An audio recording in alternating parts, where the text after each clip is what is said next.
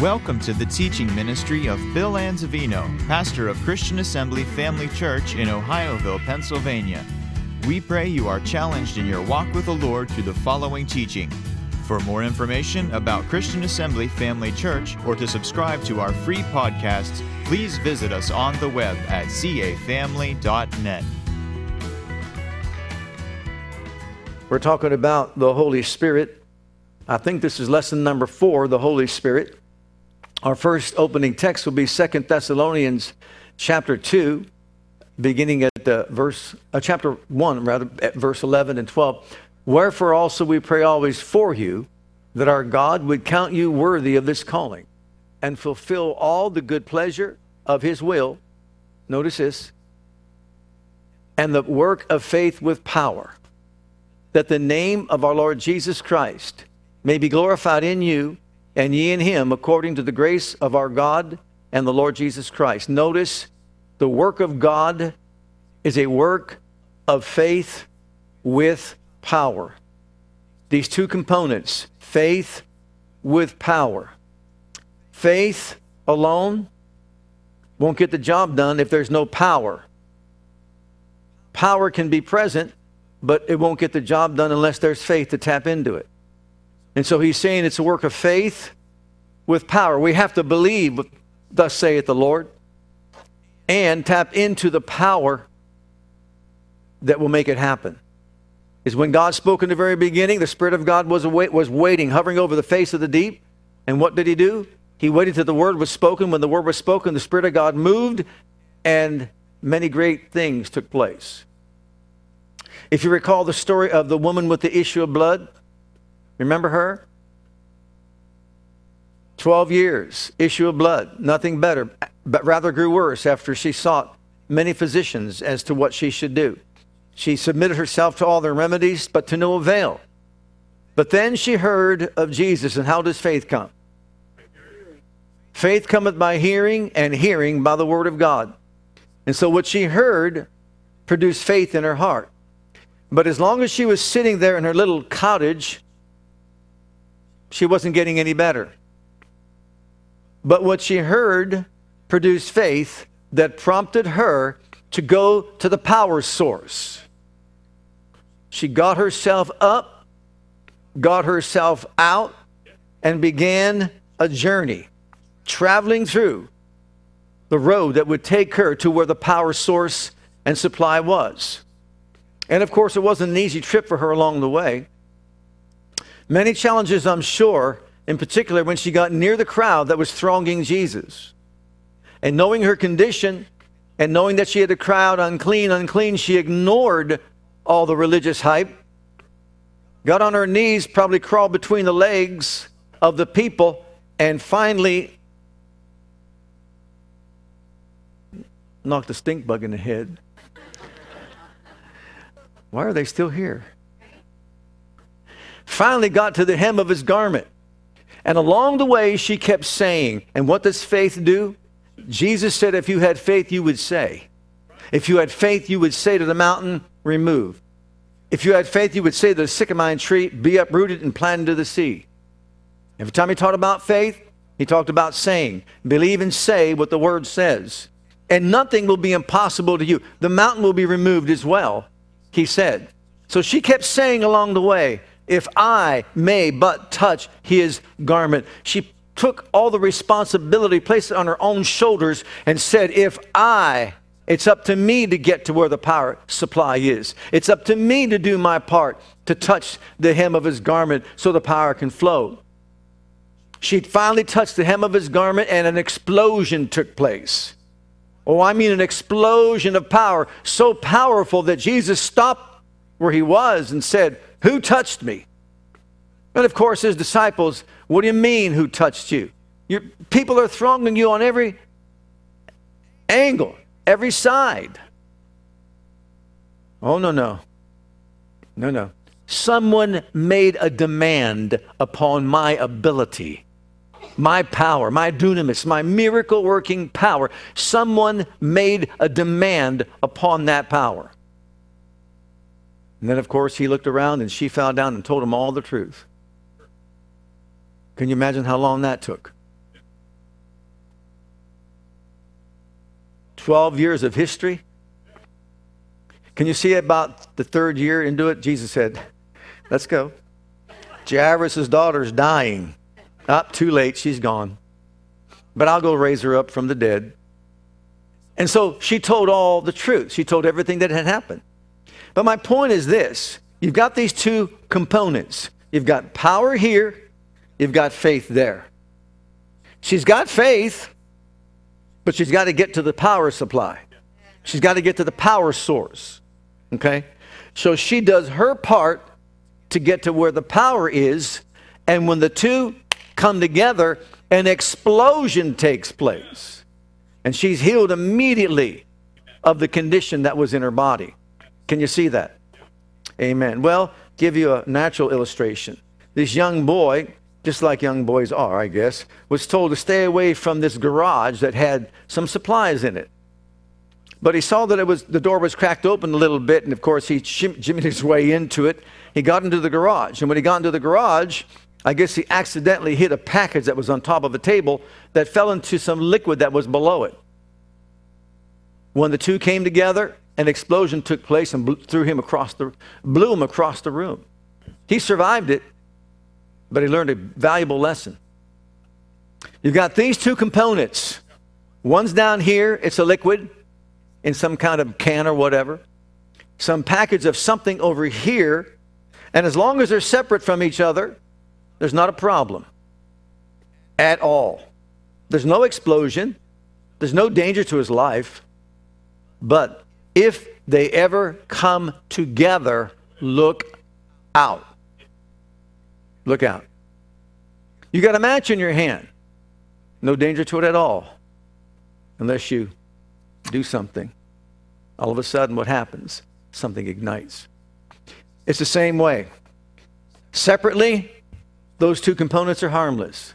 You put them together, you've got an explosion taking place. Same in the faith realm, the spiritual realm. You've got the power, you've got faith, you put them together, look out, an explosion will take place of salvation, healing, deliverance, miracles, signs, wonders, God moving in great power and might, manifesting his glory. Look in the book of Acts, chapter 10, and we see here the power supplied, Jesus provided. How God anointed Jesus of Nazareth with the Holy Ghost and with power, who went about doing good and healing all that were oppressed of the devil, for God was with him. Now, here he has this anointing upon him, this glory upon him, this power upon him. It's a healing anointing. And wherever he goes, people have the opportunity to do what? Receive from that power whatever their need might be. He was physically here on the earth among the people, and all they had to do is get to him. But when they got to him, it was more than just touching him physically, they had to touch him with faith. So as you look in Luke's Gospel, chapter 5, here's what we discover. And it came to pass on a certain day as he was teaching that there were Pharisees and doctors of the law sitting by, which were come out of every town of Galilee and Judea and Jerusalem, and the power of the Lord was present to heal them. And behold, men brought in a bed a man which was taken with the palsy, and they sought, they sought means to bring him in and to lay him before him. And when they could not find by what way they might bring him in because of the multitude, they went upon the housetop and let him down through the tiling, which with his couch into the midst before Jesus. And when he saw their faith, he said unto him, Man, thy sins are forgiven thee. What did they bring to him? Faith. We won't read the rest of it. You know the story. He goes on, it goes on, and of course the Pharisees are upset because he said, Your sins are forgiven. Who can forgive sins except God alone? He said, But that you might know that the Son of Man has power on earth to forgive sin. He said to, to the sick of the palsy, Rise up, and so on. And you know the story. He was healed. So the point is, the power supply was there. The power source was there. The glory was there. The healing anointing was there. And once again, there's the multitude that's there. But are they just curiosity seekers? Are they skeptics? Who are they? Just observers? But I tell you what, when he saw people that came with faith, it moved him. How did he see their faith? Who else would do something like that? You got to have a bold faith to take your friend, your loved one, your relative up on, a, uh, uh, on the top of the roof and let them down through the ceiling tile? And that's exactly what they did. And he says he saw their faith. And of all the people, the multitude that were there, there's only one person mentioned that got healed. And who was it who got healed? The one who came with faith. So what did his faith do? Tapped into the power. And what did he get this time? A twofold work forgiveness of sin, healing for his body. Oh, how important this is. He is the Holy Spirit who wants to dwell in holy vessels that honor God, live for God, serve God, stand pure before God. And He will manifest Himself in powerful ways. But my point once again is the power supply can always be there. The power is here, present to save, to heal, to deliver, to set free, to make whole. But we must tap into it or release it, we could say, by faith. And if we'll do that, praise God, then we'll receive all that He has provided for us. Look in Acts chapter 5. The Holy Ghost plays a big role in bringing wholeness to human lives. Jesus did his work. It's called the finished work of Christ on Calvary. All that he did in his death, burial, resurrection, ascension, seating at the right hand of the Majesty on high, that's called his finished work. He did his work, he finished his work, and now he sent the Holy Spirit to come to the earth to continue or to make real his work in the lives of people. A person can't get saved without being drawn by the Spirit. It is a Spirit who comes, convicts us of sin, of righteousness, of judgment, of sin because they believe not on me, he said. Of righteousness because why? I've gone to the Father and the work's been done. Of judgment, why? Because the prince of this world has been judged. In other words, the stage has been set for all people for all time. The stage has been set. All a person has to do is listen to the wooing or the convicting power of the Holy Spirit and then have faith and believe that the only way of salvation is through the cross of Jesus Christ and make him Savior and Lord, and there will be an unleashing or a release of the power of God to save a sin sick soul and bring wholeness to a human life in, in spirit, soul, and in body. So, as we hear the word of God, it produces faith. In the book of Acts, chapter 5, verse 14, if you recall the story, they were threatened because they got the man healed at the temple gate called Beautiful. And if you recall, they were taken into question because they did. And then they were persecuted by the people and threatened, don't you dare preach or teach anymore in this name. And of course, they went to their own company, reported all that the chief priests and elders said to them, said to them. And they finished their prayer by saying, Lord, now behold their threatenings. Grant to your servants that with all boldness they may preach thy word by stretching forth your hand to heal, that signs and wonders would be wrought by the name of thy holy child Jesus. And when they had prayed, the place was shaken where they were assembled together. And they were all filled with the Holy Ghost power and spake the word of God, faith, with boldness. These two components working together to create an explosion for God that will save the lost, heal the sick, set the captives free, and do a mighty work among the people. Okay, believers were more added to the church, multitudes both of men and women, insomuch that they brought forth the sick into the streets and laid them on beds and couches, that at the least the shadow of Peter passing by might overshadow some of them. There came also a multitude out of the cities round about unto Jerusalem, bringing sick folks and them which were vexed with unclean spirits, and they were healed every one. Do you see the components here? The power is there, the glory is there. But what about faith? Well, didn't the one that was borne of four bring faith? Didn't he and all the others bring faith? Didn't Jesus see their faith by the fact that they brought him and they let him down to the ceiling tile, right? These people brought their loved ones from every direction round about on beds, on cots, and so on and so forth, and brought them right there to Jesus. That's their faith that they brought, right there to Peter, rather. And they brought them to him, and the two came together once again. The anointing, the glory, the power of God that was upon them after they prayed and said, Grant unto us with all boldness we may preach thy word by stretching forth your hand to heal, that signs and wonders might be wrought. You talk about some signs and wonders. When you can bring that amount of sick people from every direction round about, and all it is, the glory of God that is right there, the two come together and there's an explosion that takes place. Can you imagine the joy that was there among the people? Can you imagine the excitement among the people? Can you imagine them going back telling their friends, their family members what took place? Because they knew their condition beforehand. Now all of a sudden they all become flaming evangelists proclaiming that Jesus is Lord of all. Look, you know who I am. I was blind, but now I see. I was literally deaf, but now I hear. I was lame, but now I walk. Remember? Remember me? I was dumb. I couldn't speak, but now you hear my words and on and on and on. Imagine all the situations. Could be that some were maimed and made whole. We don't know. We don't have all the evidence of that. But can you imagine all that took place? And then what a mighty revival that took place as they went back to their own hometowns and told people what, had, what was done for them. It was the power that was present, and it was the faith of the people coming together to create this explosion for God that ministered so much to the people. Brother John G. Lake is, uh, of course, he's in heaven right now. But if you know his story, he's just basically apostle uh, that was sent to South Africa, established 500 churches as he sojourned there in South Africa. Uh, had a tremendous healing ministry, healing rooms ministry. He began over in Spokane, Washington.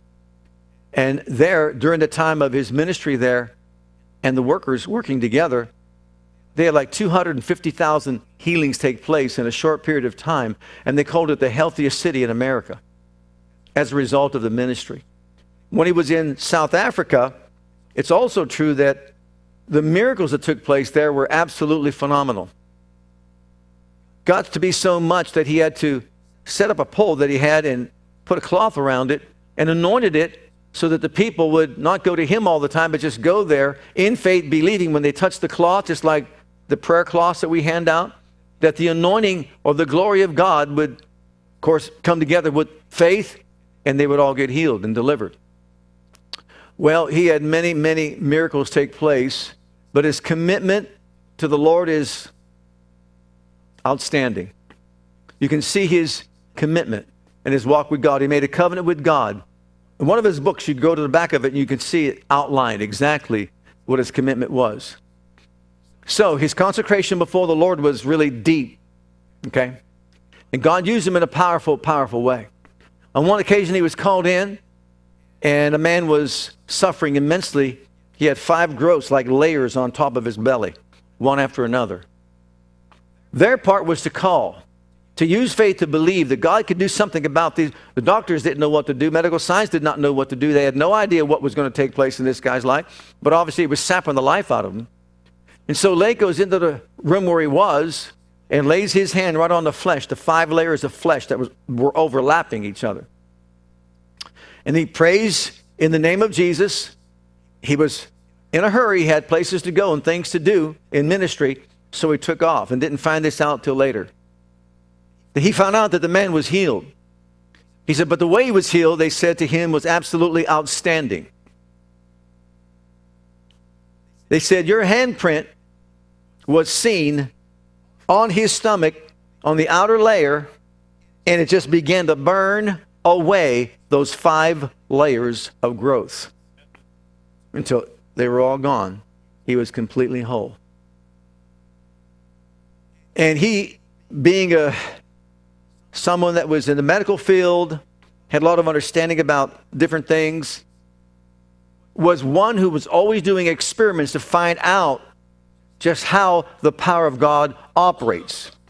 And he talked often about you can transmit the power of God into somebody else, which is why Jesus taught the laying on of hands.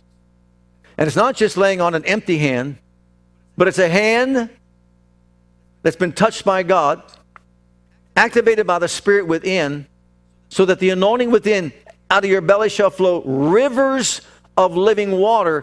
But this spake he of the Spirit that they which believe on him should receive, for the Holy Ghost was not yet given because Jesus was not yet glorified. In other words, out of your belly. So there's the river of living water on the inside, rivers that God wants to manifest through us through the laying on of hands to touch people and affect their hearts, their lives, their minds, their bodies, to bring wholeness and deliverance and so on and so forth. His history is amazing. If you go back and study his life history and find out just how he basically got started in ministry. is amazing. Back in the day when he was uh, starting out, well, actually, back in the day before he started out, he was in insurance. And way back when, he was making $50,000 a year in the insurance industry, way back when. That's when $50,000 was a lot of money. Really, he did. Well, he gave it all up for the service of the Lord. He watched eight siblings die four boys and four girls. He saw them die. He got to the point where he got so angry because his another sister was just about dead. He got a call on the phone, and his mother said, You better come if you want to see your sister ever again, alive, ever again. He got over to where she was. It was too late. She was already gone. He said, I went over to her. I checked her vitals. I put a mirror to see if she was breathing under her nose and mouth and everything, and she was sure gone. Once again, he finds himself in a situation where, what do we do here? This can't be happening. There's a tenacity that rises up on the inside of someone who really has communion with God, who walks with God, and has the heart of God and the mind of God, knows the will of God. He said, This is not the will of God in earth as it is in heaven. There's none of this in heaven. She was a young woman. She had a, do- a baby out there in the next room that needed her attention. And so he stood there and said, I just knew if I can get somebody who believed like I do. Not too many people believed back then the way he did. He believed there was power that was greater than death, power greater than the ugliest sickness you've ever seen in a person's body. And what did he do?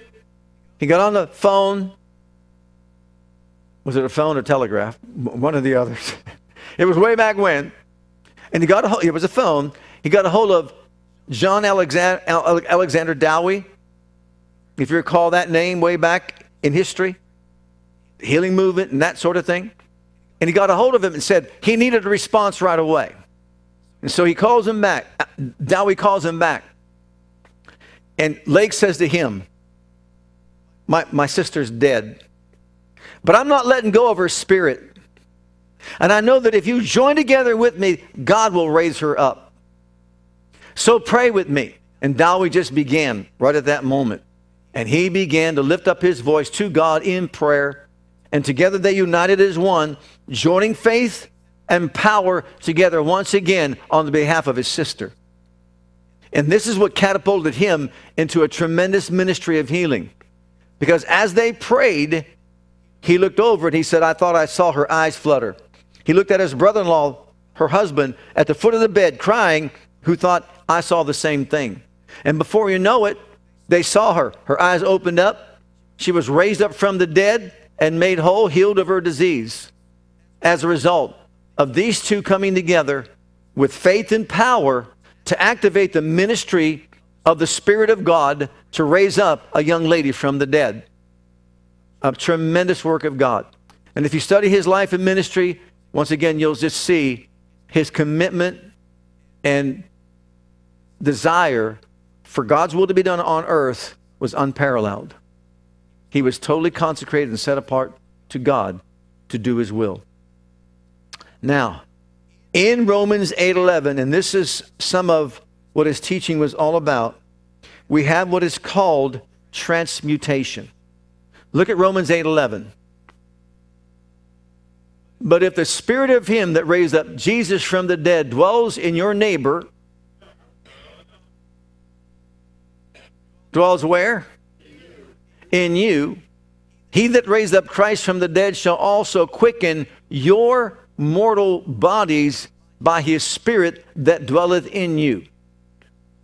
Does the spirit of God who raised up Jesus from the dead dwell in us? Does he? And we're talking about now being filled with the Holy Ghost. It's not just being saved. We're talking about filled with the Holy Ghost with the evidence of other tongues as the Spirit of God gives utterance. You've got the fullness of the Spirit, like on the day of Pentecost. If he dwells in you, then he that raised up Christ from the dead shall also quicken or make alive and full of life and health your mortal body. How? By his spirit that dwells within you. Transmutation actually means changing something from one state to another state. I'm not talking about Ohio to Pennsylvania. I'm talking about something other than that. Something, for example, like food. Do you ever stop and think how a burger can sustain you? That's a lower form of life sustaining a higher form of life. But something happens, we are told scientifically, when you eat food and you digest it in your body, it eventually gets into your bloodstream. And then by the process of transmutation, what happens is there is life energy released from the food into your body that sustains you a higher form of life from a for, lower form of life. So eat your broccoli. You get, you get that. That's what happens in transmutation. Well, if the spirit of him that raised up Jesus from the dead dwells in you, he'll quicken your mortal body. If a lower form of life can sustain a higher form of life, how much more can a higher form of life sustain a lower form of life? Your body is a lower form of life. The spirit is a higher form of life.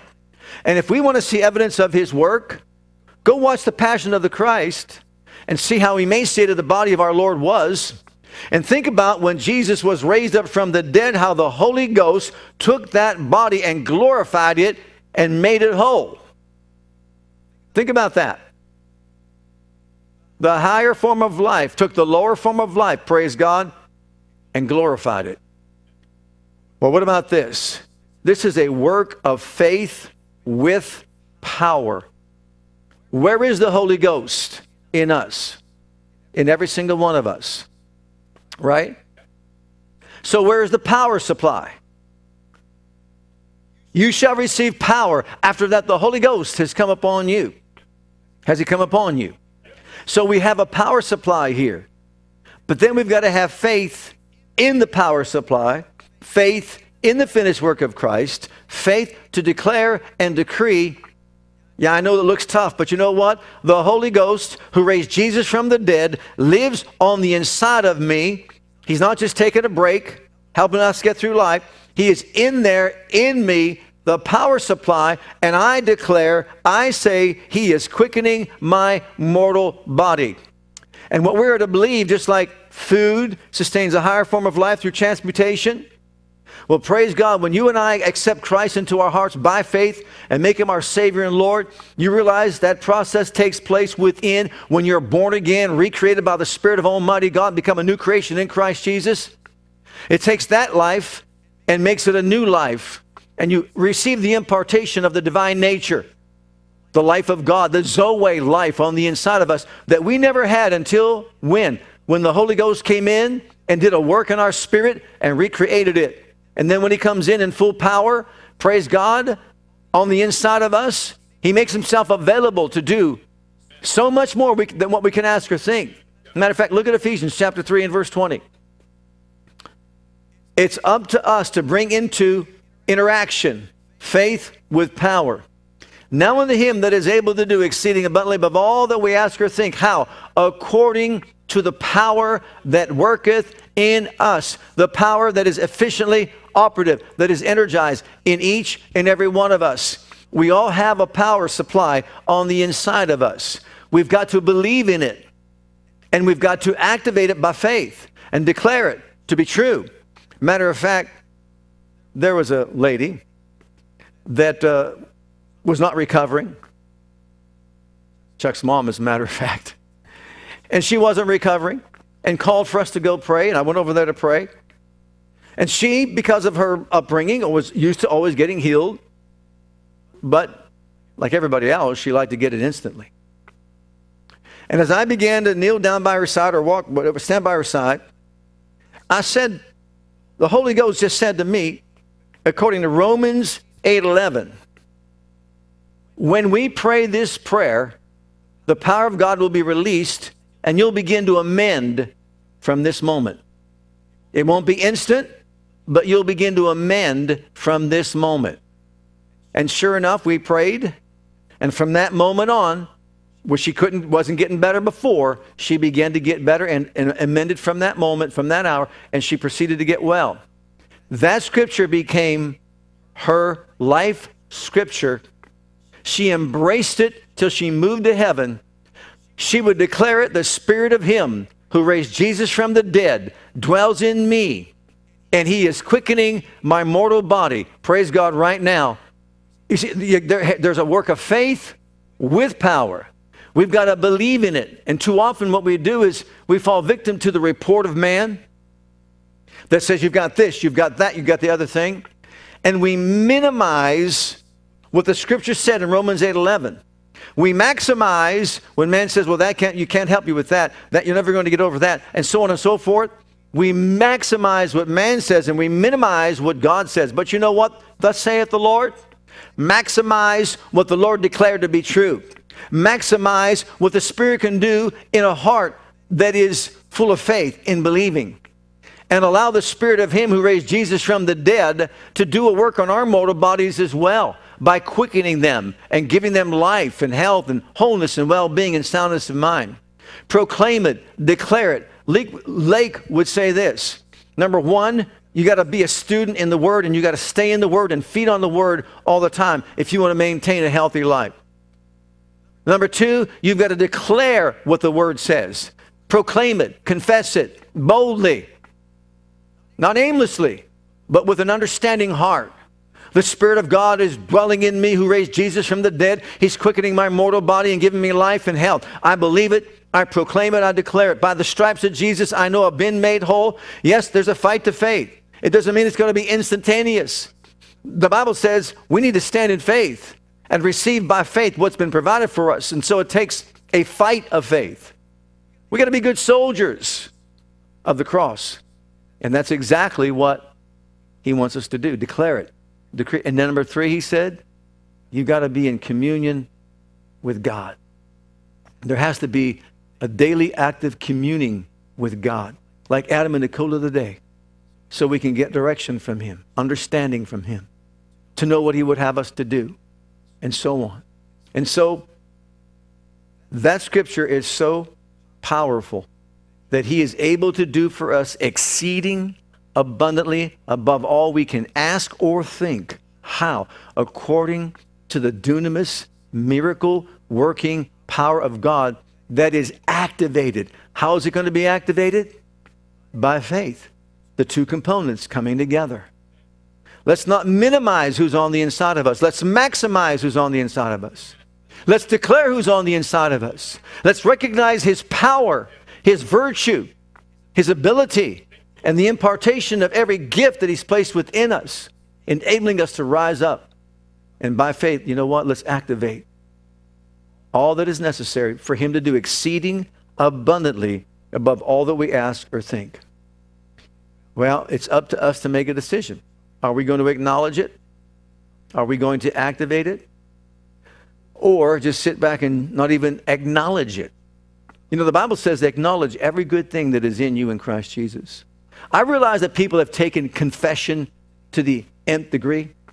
I know that they have abused it and so on and so forth.